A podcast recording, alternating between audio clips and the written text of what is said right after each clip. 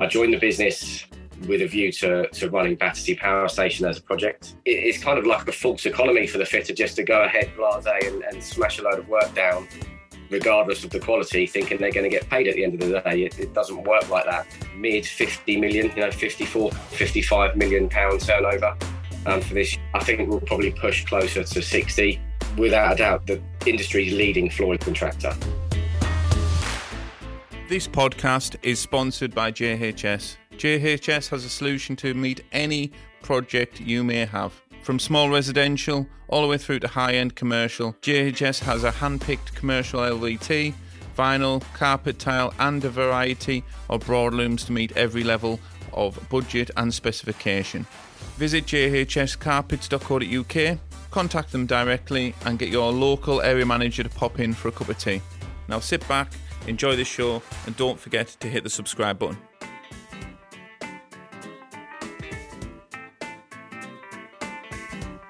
Right, welcome to the podcast, Craig. Uh, for the uninitiated, uh, who is Craig Anstey? That's a that's a great question. Um, so I currently I currently work for Loughton Contracts. Bit of a strange journey. I've I've, I've actually been in the industry my entire working life, I suppose you could say.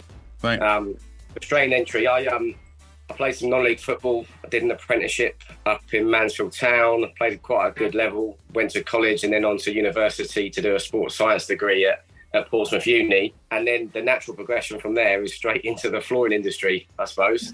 I got some work with my my now father-in-law. My girlfriend's dad at the time um, was a chippy, and when I was at uni and when I when I left uni initially, I went and, and worked with him for a little while to um, earn a bit of money. Really, you know, I was I was the sort of your your classic young footballer. If if you asked any of my family growing up if I was going to get my hands dirty and do manual stuff like flooring, um, they would have laughed at you. They would have laughed at you. But I um I went and worked with my father-in-law. Uh, he was a he was a carpenter, like I said, but he did a lot of timber flooring. Right. So yeah, working with him um, on and off, and then it, it, it kind of got to the stage where I had I had friends and family that that wanted floors fitted. Yeah. Um, and my father-in-law was very supportive. I, I kind of uh, I got probably about a month's worth of jobs, sort of all lined up, ready to go, and and took the plunge. You know, a, a year, nine months after leaving uni, and um, and went and did their floors for them and off the back of that, uh, they recommended me recommended me to friends and family, and it kind of snowballed from there. And and I went on to have a uh, have a flooring business, a timber flooring business, um, for about sixteen years. After that, it it it paid the mortgage. You know, my wife and I have got two children. She she didn't really have to go back to work. She came and worked for me in the business when we had our first child, Grace. Um, and, and, we we had a we had a good, a good life kind of thing. You know, it was enjoyable, and I, I kind of I kind of learned about the flooring trade on the job, if you like. Yeah. Rebranded the business. It was called Restore My Floor. We did a lot of floor sanding. Um, and, and, I was saying to you earlier before we sort of got cut off, you know, I've, I've, listened to some of the podcasts that you've done, and it's great to to hear from some of the people that I've worked with for, you know, 20 years now, sort of coming up through the industry. Yeah. Uh, people Rose at KHR and, you know, Adrian Nasser. There's a few people, Richard Coletta, um, but I, I, I had my my business, and it, it was great. It was your classic kind of self-employed business. You know, some months it was really great. Other yeah. month, you know, are we paying the mortgage? How are we gonna How are we gonna do this? Um, but I, I, then got the opportunity to to come and work as a project manager in London. Okay. Um, we were subcontracting for a company called Affinity Flooring already. Um, and, and I knew one of the guys um, that was already a project manager there, and and he offered me the opportunity to come up and work in London, which is a bit of a slap when you when you live down on the south coast in Portsmouth. Yeah, I kind of had a chat with my wife, and and as I said, it was the first opportunity I'd had to really be employed, if you like. We we'd we'd always had our own business. I've always been self-employed. Um, and it was kind of that, it was that nice feeling of of knowing what you were going to get paid at the end of the month and and which month it was going to go into your bank and um and that little bit of security I suppose which which um which sort of twisted my arm and and and and made me make the decision to come and work for someone else um, in London. Yeah. Uh, and and it, it is a two-hour or so journey for me to when I leave the house to get into London. But I looked at it, and although I'm sat on a train, even when I was working locally, and I'd be sat in the van in traffic at rush hours and and all that sort of stuff, and you'd spend a similar amount of time traveling anyway. So um, it kind of it kind of wasn't too much for me. Um, Flooring for nearly three years, um, and then I moved to where I am now at Loughton. And it's, it's coming up five years now in September that I've been at Loughton's. Right, and uh, again for the uninitiated, who who are Loughton contracts? What what do they do, and who are they? Oh, it's a, it's, it's funny you say that because I um, I mean we can we can talk about the different roles I've had at Loughton's, but I'm currently I hold a sales director's role there, okay. and go out and I, and I obviously do a lot of face to face stuff with with clients and lots of the people I speak to have never heard of Loughton's either and don't know who Loughton's are. Yeah. Um, and I had my own business, and even when I was at Affinity Flooring beforehand, I didn't really know too much about Loughton's. Um, you know, slightly unassuming. They they never did a lot of sort of social media or, or, or promotion of the business but I'd probably say they are the largest flooring contractor in the UK.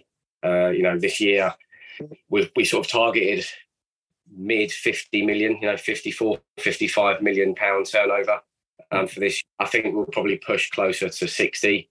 They are, without a doubt, the industry's leading flooring contractor. An office based in Loughton, um, in Debden, just near Loughton, another office at Canary Wharf, and 95% of their work is all within the M25 in London, which is wow. when you when you look at those sort of numbers that that I've just banded around.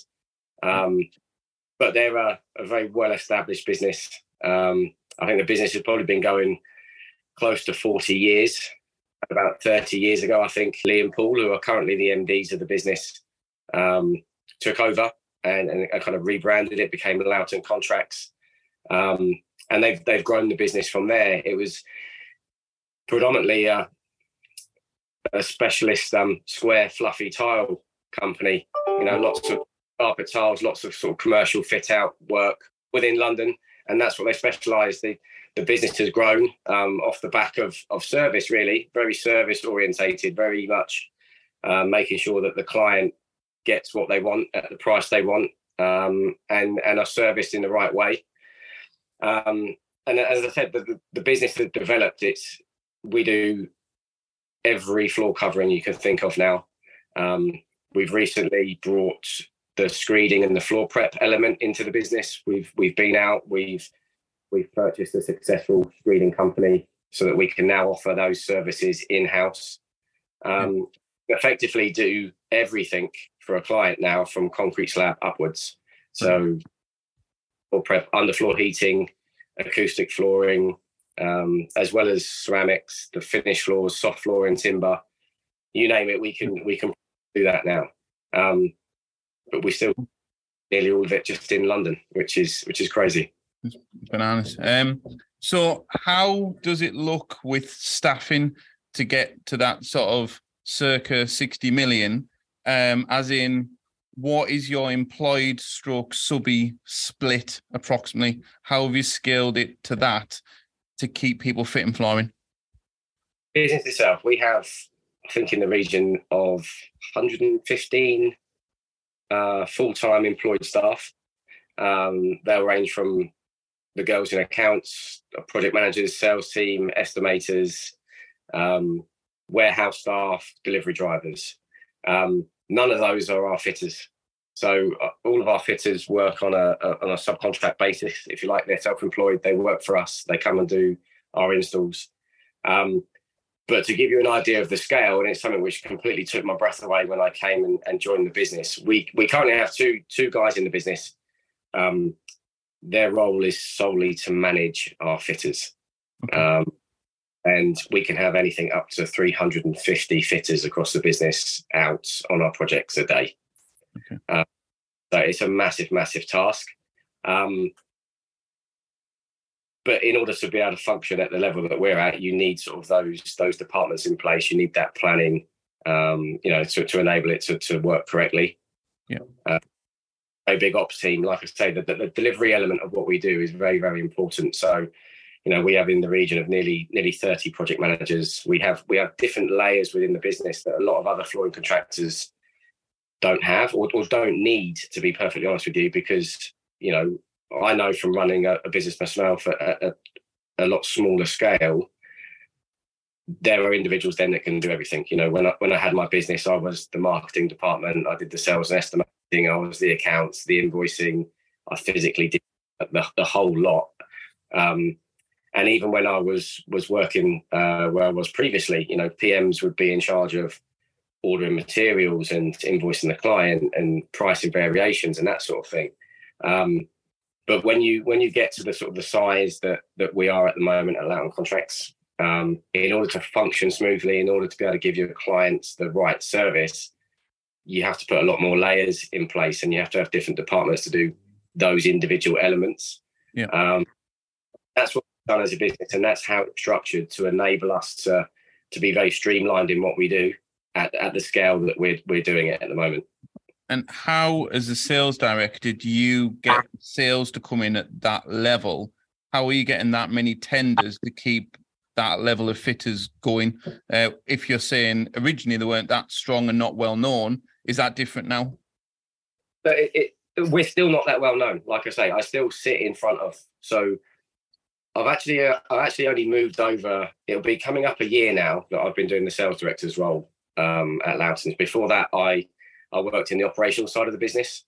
I joined the business with a view to to running Battersea Power Station as a project because of my timber background. Delays in that in that project and everything else meant that that my role um, advanced a little bit, and I became a divisional director and looked after you know numerous project managers and project directors beneath me, and and and ended up alongside one of the other DDs at the time, basically looking after half of the business from an operational perspective.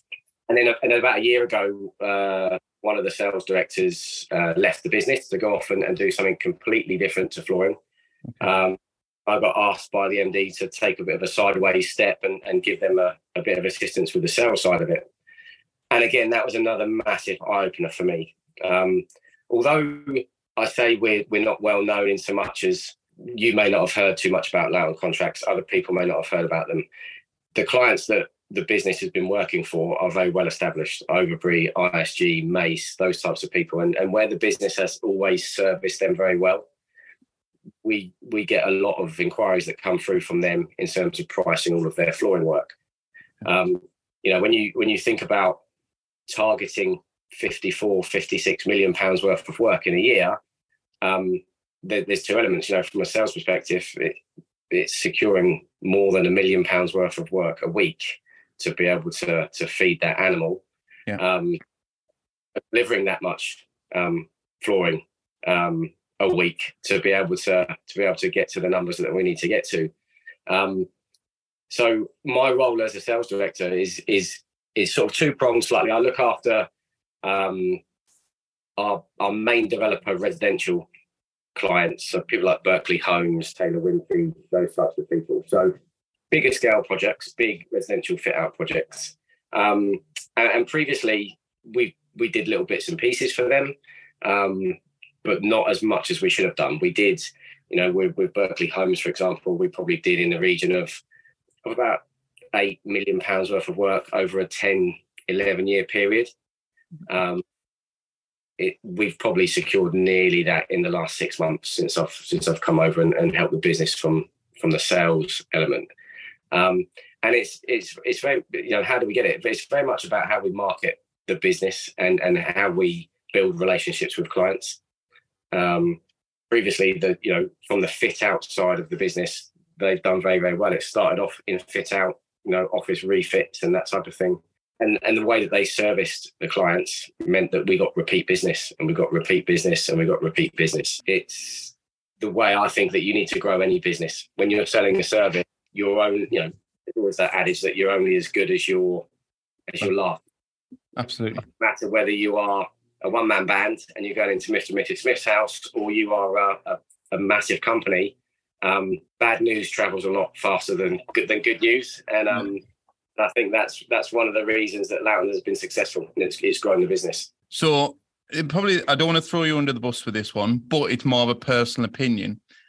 If a floor installer, big or small, is either on a day rate or a meter squared price, how what is your opinion on those two ways of being paid, enclosed with can you get the right because the perception of being paid by the square meter, you get more money by fitting more, but on a day rate you could keep the quality higher on the setting up and the the level of attention to detail. So as a whole, not really at Loughton's, what's your opinion on day rate meter squared price? My personal opinion, and and you know, having been on the tools and worked as well, um, my personal opinion would always be to have a look at um, a a meterage rate, if you like, as opposed to a day rate. But I think the way that that it needs to be structured is that the, the trap that you fall into, or the experience I've had, that if you if you set that day rate at at an amount that means that it's not critical how much a fitter installs. Yes, you could argue that the quality will be spot on, but equally, there's no incentive for them to actually get any volume done. Yeah. Um, and I, I think it, it's a, it's a case of if you're gonna if you're gonna set a day work rate, it needs to be it needs to be at the right point so that you don't get Mickey taken out of you by by a fitter that, that thinks they earn big bucks for doing very little um, because you know you don't always get the quality when they're on when they're on day works. Um, I, I, would always go along the route of, of, finding very you know good fitters that know their trade, know what they're doing, um, and when you have good fitters like that, they're able to work at speed um, and still get the quality where it needs to be.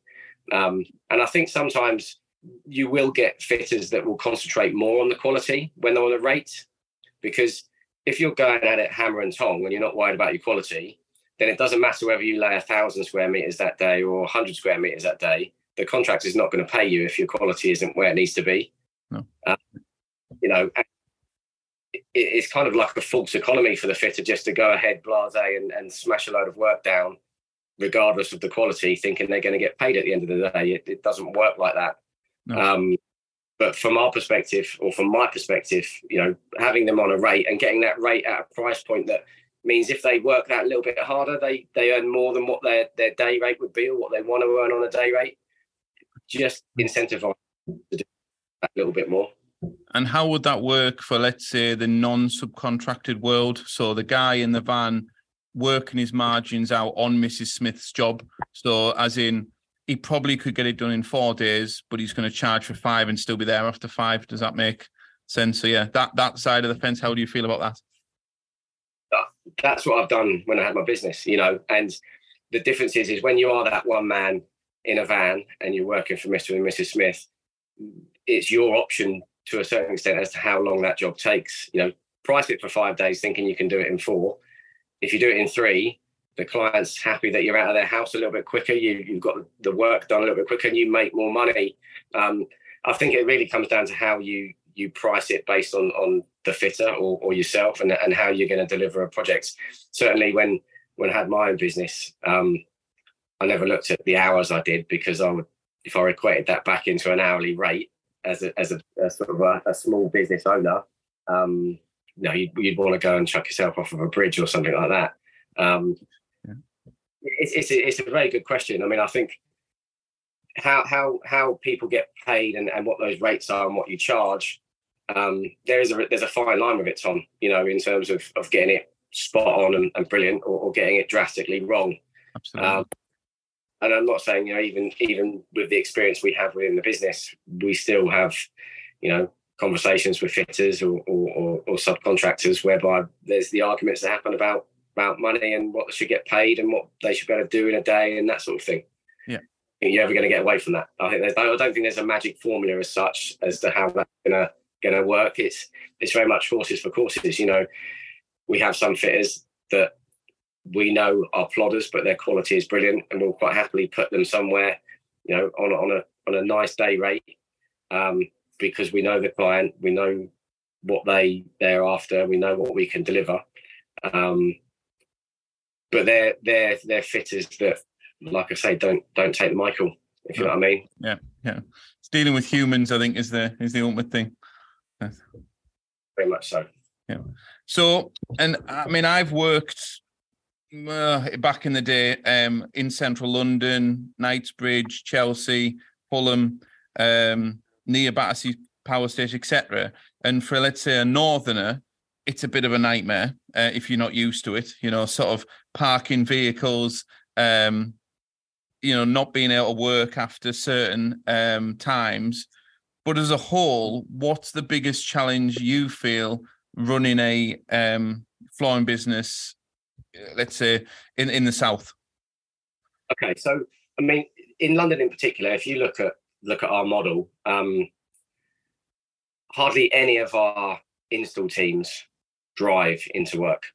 Um, you know, as a, as a business that that does 90, 95 percent of our work sort of in that that sort of main city um, environment, we we have things in place. You know, we have we have toolbox locks, toolboxes on sites and and and that type of thing. So the majority of our fitting teams will all jump on the tube and and turn up for work and and do their bit that day and lock all their tools up and go home and, and come back again. I think the big challenge in London is is the deliveries. Right. Um, because especially with a lot of material, um, a lot of our supply chains, some of them aren't using their own vehicles to, to deliver into site. You know, we have to have FORS silver, FORS gold now, and, and all these other restrictions on the delivery as well. Um, and they're using third party couriers and that type of stuff. And, you know, working outside of the city, even when I had my business, you know, curbside delivery, the, the guy would turn up, you'd, you'd come out of the house where you're working on the building, you'd unload him within about five or 10 minutes and he'd drive off and you'd get the materials into the building. Um, obviously, when you work in central London, you don't have that luxury, but the big challenge we have is that the majority of the delivery drivers are still working on that um, curbside drop off. They want to be in and out and gone within a, within a few minutes. And I, and I think the delivery side of it is, is the biggest challenge. Brilliant. Um, and all the jobs you've done down there, what's the um, either the proudest job you've done or the one that stands out that you know you you you I don't know that, that really stands out in your brain? I've been really, really fortunate since I've been at Loughton Contracts because I've had the, the privilege, I would say, to to work on some some pretty amazing projects and in some pretty amazing places. You know, we've I've worked at the Science Museum, um, Battersea Power Station. We we did Microsoft's first ever retail store um, just on the the junction of Oxford Circus. Um, delivered Cleveland Clinic. Um, you know, London's and I think the UK's biggest private hospital um, over over near Victoria. Um, but I think for them all, Battersea Power Station was the one for me that that's really stood out. Um, it, up two and a half, nearly three years of my life. Um, Is it finished now? Is it that job done? It's done. Yeah. So Battersea Power Station, the actual power station itself, is phase two of the development. Um, I think there are six developments in total that wrap all the way around the main power station. Yeah. Um, but but Battersea for me was was the big one. Like I say, it is part of the reason I came over to Loughton's to to look after that project. It had 26 and a half thousand square meters of engineered timber. Um, the majority of that was a was a chevron floor. Um, we did all the acoustic build ups, all the the the Danskin CMS Danskin floor, cradle and battens, and and cementitious board on top. Then all the timber everywhere. It, it was a monster, and and of course it was a project that um, the dreaded C word affected slap bang in the middle of it. Um, big challenge was that because it was the biggest project in London at the time and everything else, when when COVID hit, there was a massive focus on that project in particular from from the media. Right. Um, you know, we, we were on that project um, at its peak. You know, there'd be three, four thousand people working on that building site. It, it is. Wow. It always looked big when I saw it from the train traveling into London, or, or you know, when you're on the other side of the the river looking over at it. But until you get there and and experience it for yourself, it is. It's an amazing building, and it was an amazing project. Um, but of course, we we uh, we as a business faced some issues. You know, the the, the media all over it. I remember um, we actually had to, we had to put out some some information on our social media channels and everything else because there was a there was a news article that was done and it was about two people working too close together on Battersea Power Station. So right. you had it, it was actually two chippies. They didn't even work for us. But where we didn't floor, all of the floor protection everywhere on the screen just had Loughton contracts written all over it. And and the percent it was our two guys that were breaking all the COVID rules and, and everything else. So um yeah, that that for me, it look, it, it won it won a, uh, an award at the the CFJ Awards last year um, for in residential. And like I say, it's it's one of many that I've worked with worked on with Loughton contracts. And like I said, I've been privileged to to do that. Um, but for me, that was that was the standout one. You know, my friends and family are, are bored to tears of me banging on about Battersea Power and, and everything else. You know what I mean? But but yeah, it, it, if you can get if you can get down to the and then you get a chance to go there, it is just a phenomenal place now. It is it's unbelievable. Brilliant. And obviously, with high level jobs comes high risk. Doesn't necessarily have to be with Loughton's, but what is the biggest cock up you've seen in your time? Oh, that is putting me on. That is putting me on. we we face challenges all the time in the business, and and not just with Loughton's, where I've worked previously. You can never be 100% perfect 100% of the time. Um, yeah, there are there are errors that come along, um, and we've had a a, a real variance of challenges, I would say.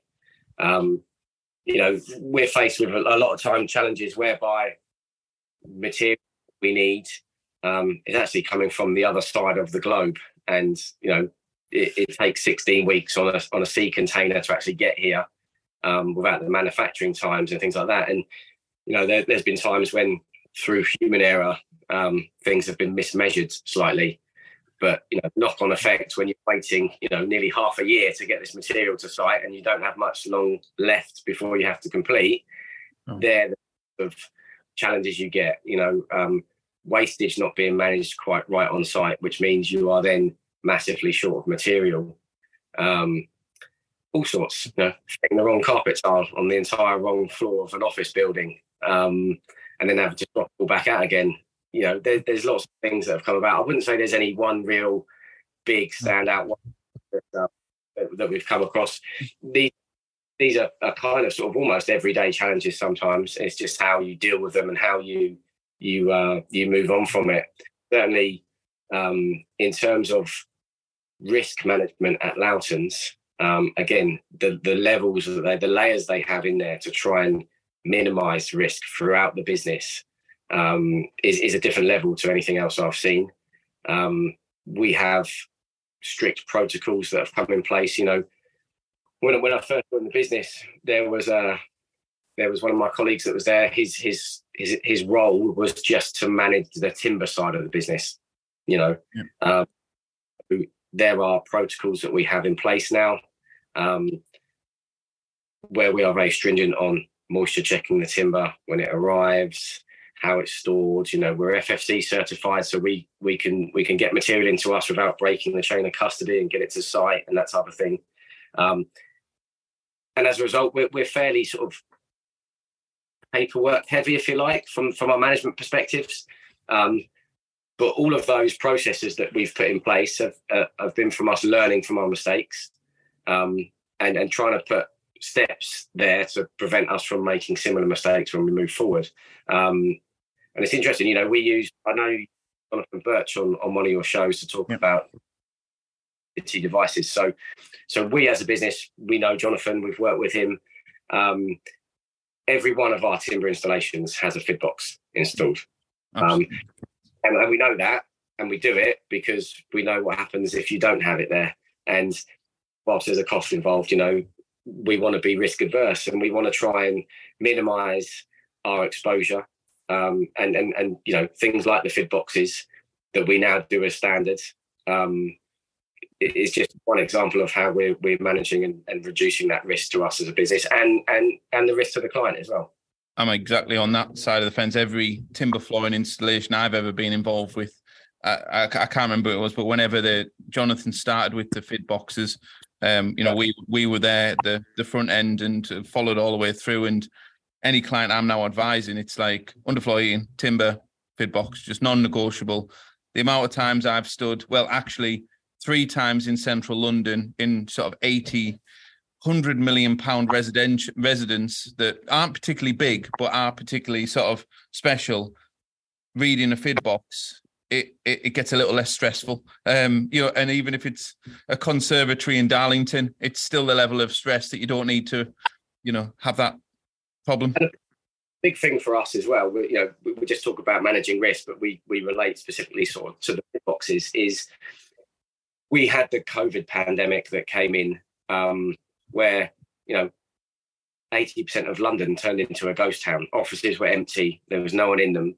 Yet we have hundreds of thousands of square meters of timber floor that we fitted everywhere in these offices that all of a sudden become these environments where the aircon's not on, there's no people in there, the humidity levels wow. just um, and the fact that we had fit boxes installed everywhere saved us hundreds of thousands of pounds. Um, you know we got called into buildings that that hadn't been occupied for three four months um, for them to try and say the flooring was failed because you know it it shrunk and it was opening and and, and that sort of thing. But we had the fid boxes to to fall back on. We we could take readings. We could see that from the moment they shut the office and everyone left, that those humidity levels dropped massively. Um, there's a big change in the timber, and as a result of us being able to produce, you know, almost to the half hour segment of of when these things start to change, um, we were able to demonstrate to the client that it was because of changes in the in in the building, not anything to do with the product or how we'd installed it. Um, and it happened on a lot of different occasions. And and you know because we'd managed the risk, because we put these things in place, like I say, it meant that we then got paid to go back in and put these things right. Um, us and it being a big cost for the business. So yeah, there's there's there's certainly lots of things we do. And and again, you should learn from your mistakes. You know, if you're not making mistakes, there, there's a problem in the in the first place. I think, but if you if you're not learning from them, then there's there's there's definitely big trouble. Absolutely. Um, a strange question, which you probably be uh, um, uh, it'll happen to you when you had your own business. Um, when you run a micro flooring business, you end up with either a garage or a unit full of six meters, three meters, two meters, and you always keep them because it's like I'll I'll use that again. How does Loughton Contracts manage 10 meters, 20 meters un- under measure. Where where does that flooring go, and how do you manage that? In terms of how we manage the project, we we don't sort of we do manage our wastage and what is left over, but we actually look at de-risking it. So we have a, a pre-contracts department. So sales and estimating team that will win the work. Um, they'll do measures from drawings. They'll calculate what they think the way should be, and they they will price it accordingly. When we secure it, we have a pre-contracts department. And what they do is they double check all the drawings. They go out to site and do some check measures, and they then reevaluate how it's been priced. And they will make some savings in terms of saying, actually, that 10% waste you've allowed, we've been out on site now, we've looked at it in more detail because we've secured it. We can reduce that down to 5%, 7%, wherever it may be. Um, we still have product left over at the end of it. Um, we have two uh, two storage units um, in Romford that we use. So the material we get collected from site in our vehicles and will be taken back to to our storage facility in Romford. We have lots of things, site setups, you know, smaller little projects that we do um, where we'll try and utilize as much of that material as possible. It all gets registered on a stock list. So again, if we're out on a project and we need half a tub of glue, but we've had two tubs of glue that's been taken back, or there's a particular product that we fitted on a previous job and we only need one box of it. If it's in the warehouse, our guys will then deliver it back out to another project and, and utilize that material. Brilliant. At the back of it, we we also have a an eBay store where we sell stuff on, and reduce what we have in the warehouse. So Lovely. it'll look warehouse. We will then um, we will then try and sell it uh, via other means.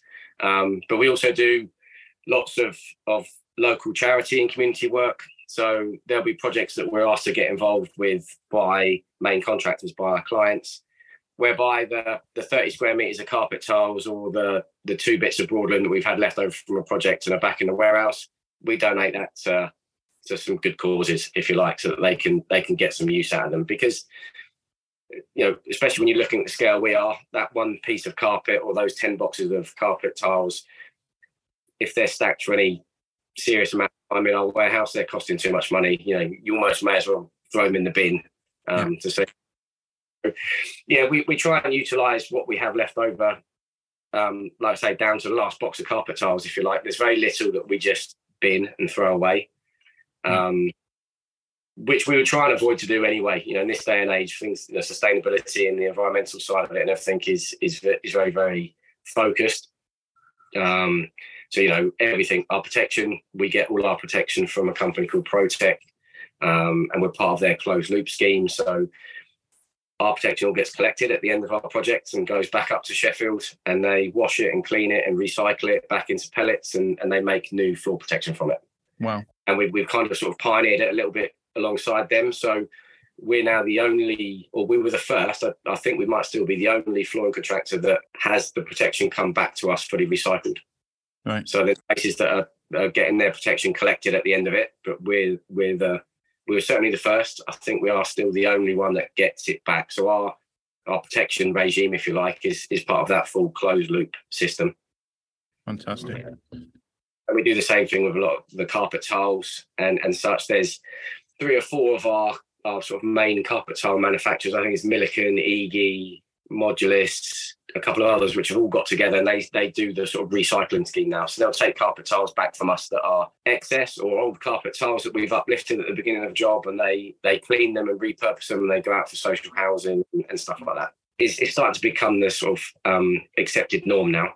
You know, the sustainability side of things is is is a real big focus. It's almost on par with cost. You know, um, there, there's a real big emphasis on it.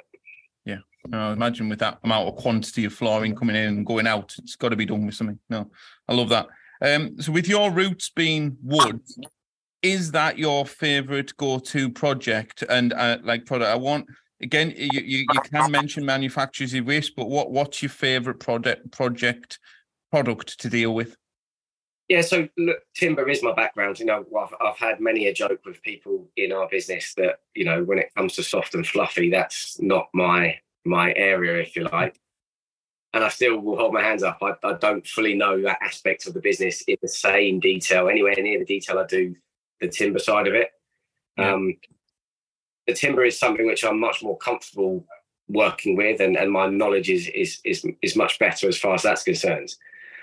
But on the on the flip side of it, I, I'm involved with lots of projects now which have lots of weird and wonderful floor coverings that go down. Um, and whilst I don't physically have to get involved in in the fitting of it, what you see at the end of it in terms of the, the finished article is, is, breathtaking. Sometimes, you know, you mix in now, you know, resin floors that we do, and you know, your polished concretes, that type of stuff. You look at um, the finishes you can get now with with LVTs and, and vinyl floors and, and that sort of thing. It's, there's such a vast um, array of products, and and you know, as, as we said at the beginning of the, the, the chat, Tom, you know, we do pretty much all of it now. So yeah. you get, uh, but certainly timber would be my go-to all day long. And I, I think it's, it's a bit, um, I think we're seeing less of it at the moment in the industry.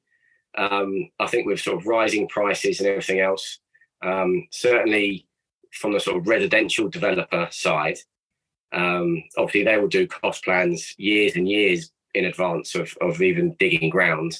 Um, and I think what's happened with with over the sort of last 18 months or so with, with prices going up for material costs and a lot of these properties that are sold off plan, um, developers have struggled a little bit in terms of their budgets that they originally had in place. So we're we're seeing a big trend now, almost in these high end residential schemes, moving away from what was predominantly a lot of engineered timber and you know, and, and a bit of broadloom carpet in the bedrooms to, to laminate floors and LVTs now a lot more. So whilst you can still produce an extremely lovely looking floor products, the sort of value of them is, is decreased quite a bit um, in terms of the specification. I think that's happening in the retail sector. Certainly this year, certainly since January, uh, it's probably obviously catching up. I think normally it happens in London first and then catches on. And I've spoken to multi multiple clients um, that have been wood floor specialists for years and then starting to look at these LVTs. And I mean, I've still never been able to get excited about a piece of plastic, but I'm still wood. But again, if the client won't pay that that level of a high level wood, you can get a high level LVT in it. Like you said, to the untrained eye, it can look as nice. Probably not to the.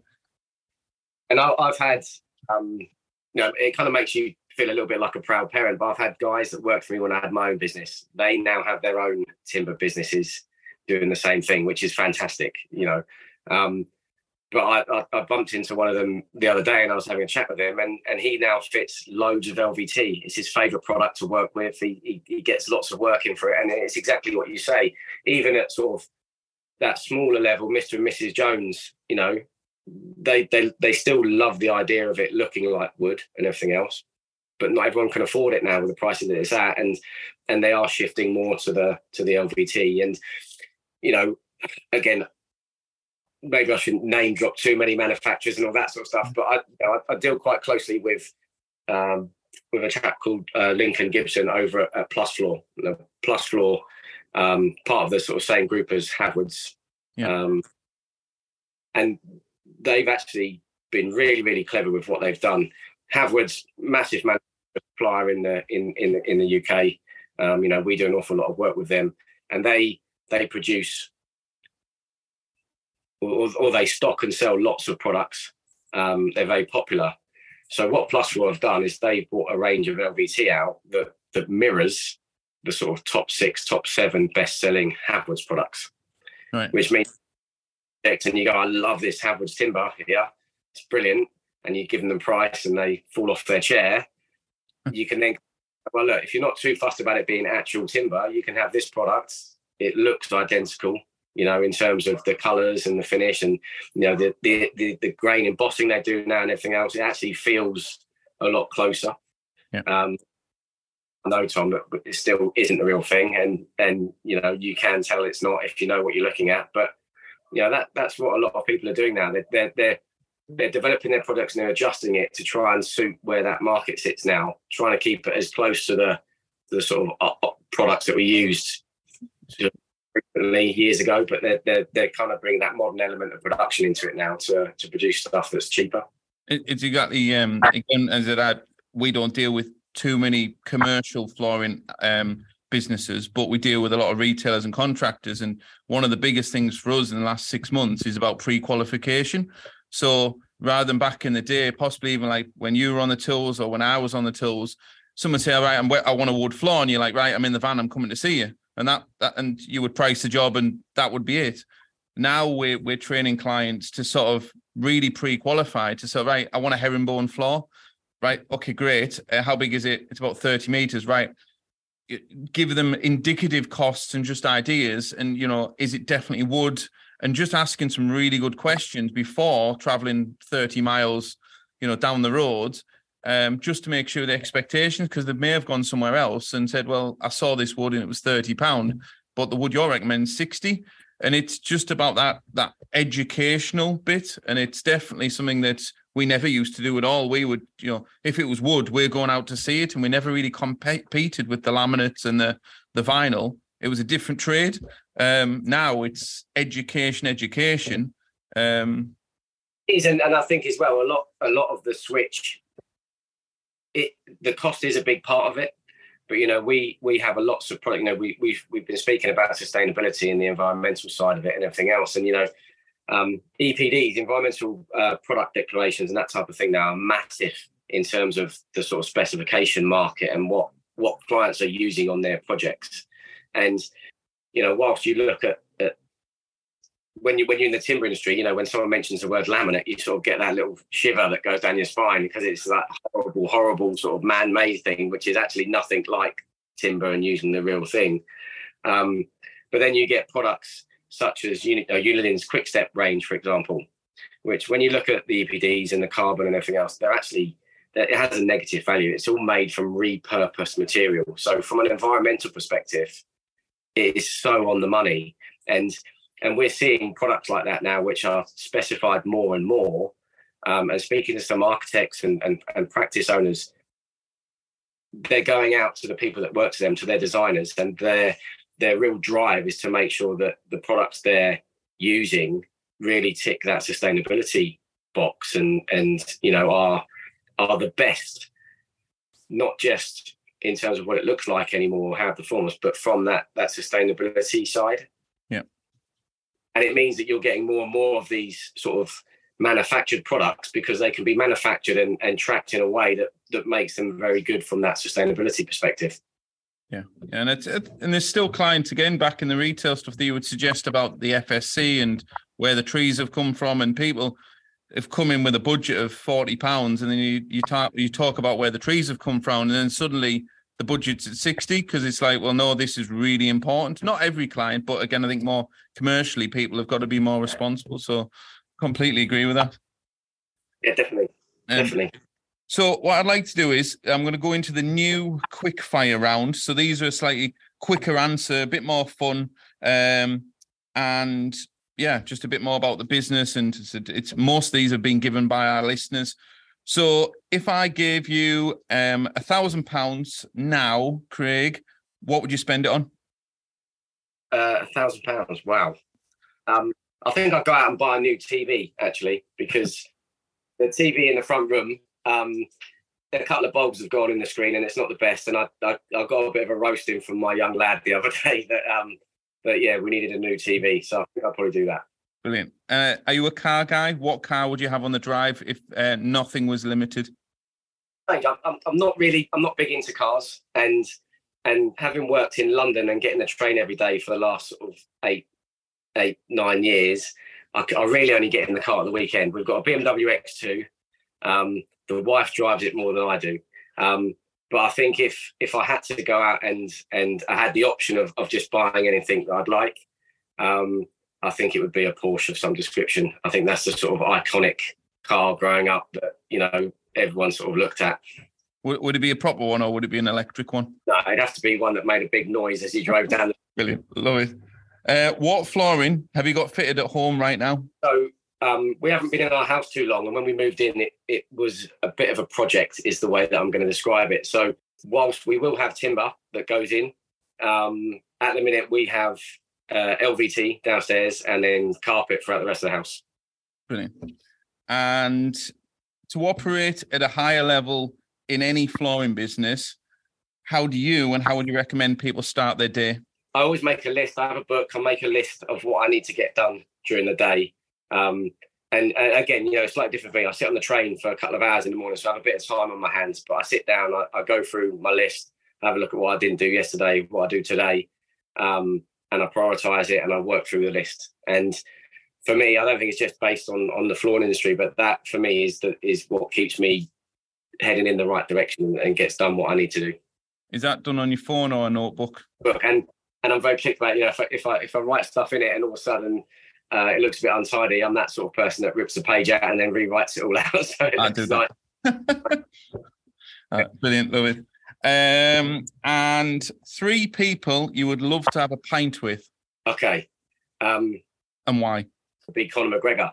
Um, the two of them are such big personalities when they're in front of the camera and everything else. You know, Conor McGregor, UFC fighter, box Mayweather, and everything else. Um, and the two of those, I just quite like to see what they would be like away from all of that sort of media media hype, I suppose. Um, and then the third one is a is a really good question because I don't know if I've got a third one to be perfectly honest with you. That not one that, that springs to mind straight away. Um, I'll come back to you in a minute. I'll have think what we're doing. No, no problem. Uh, what is the best bit of advice you've ever been given, and can you remember who gave you it? Okay, so I can. And it, they didn't come up with it with the quote, but someone said to me, um, slow is smooth and smooth is fast. Um, in terms of, of, of doing processing, it was a it was a good friend of mine. His name's Brian Woods, MC. Um, he's a brilliant guy. You know, he, he, has a he has a great story himself in, in the background. But he left the army and he came to work with me for a little bit um, when we were doing the floor sanding and everything else. And um, we were we were tearing around to try and get stuff done, and you know, I think it was a pub pub floor we were resanding, and I was getting a bit panicked because we running out of time. And he came up to me and he said, "Look," he said, "slow is smooth, and smooth is fast," and it kind of stuck with me a little bit. And and when I am getting to that point or, or, or, members of my team seem like they're going into a bit of a panic and, and they're trying to do everything quickly and as a result everything's going slowly that's the one thing that sort of sticks with me but i think he i think he stole it from a from a rocky film i think that's i think with my rocky balboa or someone like that that said it in a film but for me yeah slow is smooth smooth is fast Brilliant. Love it. Love it. Sounds something like our, our mutual friend, Mr. Coletta, might say as well. That's the. Goodbye. Sounds from a boxing film. Yeah. yeah. um, next one. What's holding you back, Craig? In life? In any way you want to take the question. You know, there are there are challenges in front of me now which I'd like to sort of really try and grasp and and and and, and take hold of and, and try and progress now through the flooring industry. I'm not I have a, I have a great role where I am. Um, I'm not quite where I'd want to end up yet. No, that's but, fabulous. And let's have a look. And the very last question um, What is the least favorite part of your current role? Okay. Wow. I think not the least, I, I try and get involved more, but where I've come from, from a fairly sort of eclectic background, if you like, in terms of the different roles I've had. I've been a business owner and everything else. Um, what's what's difficult sometimes, what's challenging is I'm at, a, I'm at a much bigger company now where I have an individual role. Um, and it's sometimes just trying to let go of a project once you've secured it and won it from a sales perspective. You kind of have to, you've got to have the trust that you're going to hand it to someone else now to, to carry that forward and deliver it. And it, it I, I, would say it's, it's trying to, trying to, um, yeah, just, just let go of those, those, those projects, if you like.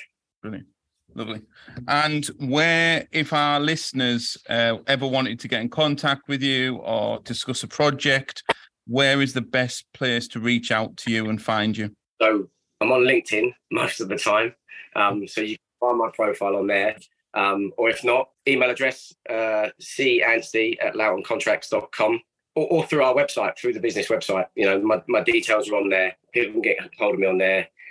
You know, I, I, I, know a lot of people in the industry now because of where I work at Loughton's, you know, suppliers and everyone else. And I'm in London every day. If anyone wants to have a catch up or, or run through some stuff, ask some questions about it, then then by all means, just get in contact through LinkedIn or, or via email. Um, I'll be more than willing to have a have a chat. Fabulous. Well, thank you so much, Craig, for coming on. Uh, really insightful of how to operate at, at that level, and uh, yeah, I've, I've really enjoyed this podcast. Thank you. Thanks, Tom.